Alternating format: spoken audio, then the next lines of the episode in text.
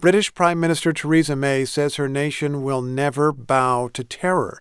She said that after yesterday's attack on the seat of British political power. ISIS has claimed responsibility for yesterday's attack, although its actual involvement is not confirmed. Speaking today in the House of Commons, Prime Minister May provided more details on who the attacker was.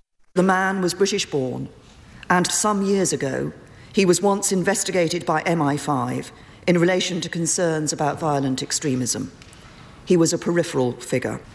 There was no prior intelligence of his intent or of the plot. Intensive investigations continue. And as Acting Deputy Commissioner Rowley confirmed last night, our working assumption is that the attacker was inspired by Islamist ideology. Lots of information there, and that's the beginning of our discussion with NPR's Frank Langfitt in London.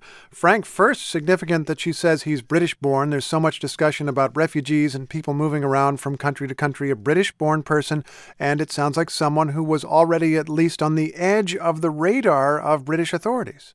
Yes, and, and right now, I mean, since this happened yesterday afternoon, police have already raided six properties. They've made eight arrests in this case. There were raids here in London, also around the country, including the English Midland city of Birmingham.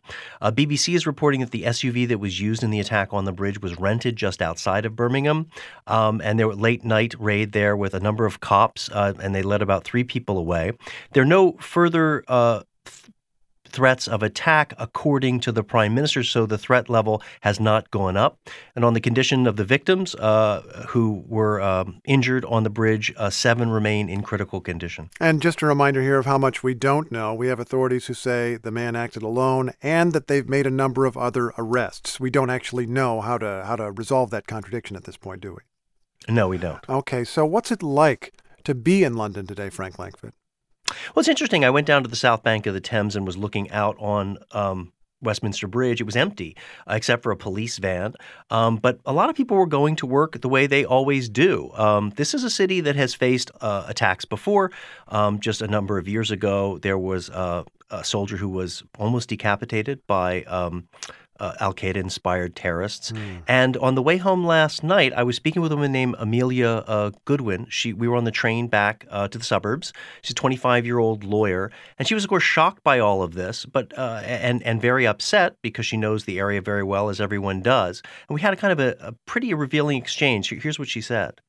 London feels quieter almost tonight, and just a bit scarier. It feels more real now because obviously we've seen the everything that's happened in France and all the other countries, and now it just seems more real that it's kind of hit home. Were you anticipating something like this?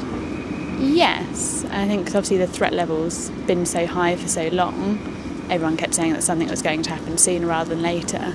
Do you think this will have a lasting effect, or do you think things will go back to normal? I think it will go back to normal quite quickly obviously London's quite resilient. Everyone kind of joins forces and gets on with it. London resident, keeping calm, carrying on, talking with NPR's Frank Langfitt, is still on the line. Frank, one other question. Does this attack fit any kind of pattern? A little bit, Steve. This reminds me of something that we covered actually uh, about a month ago. There was a man named Ronald Fiddler. He was from Manchester. He's British born also. He went to Afghanistan during the war, was, uh, was picked up and put in Guantanamo, eventually was released, I believe, in 2010.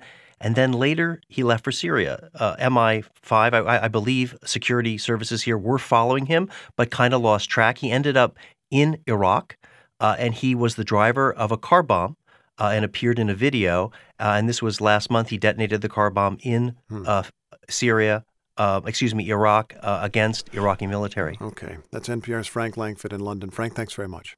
You're very welcome, Steve.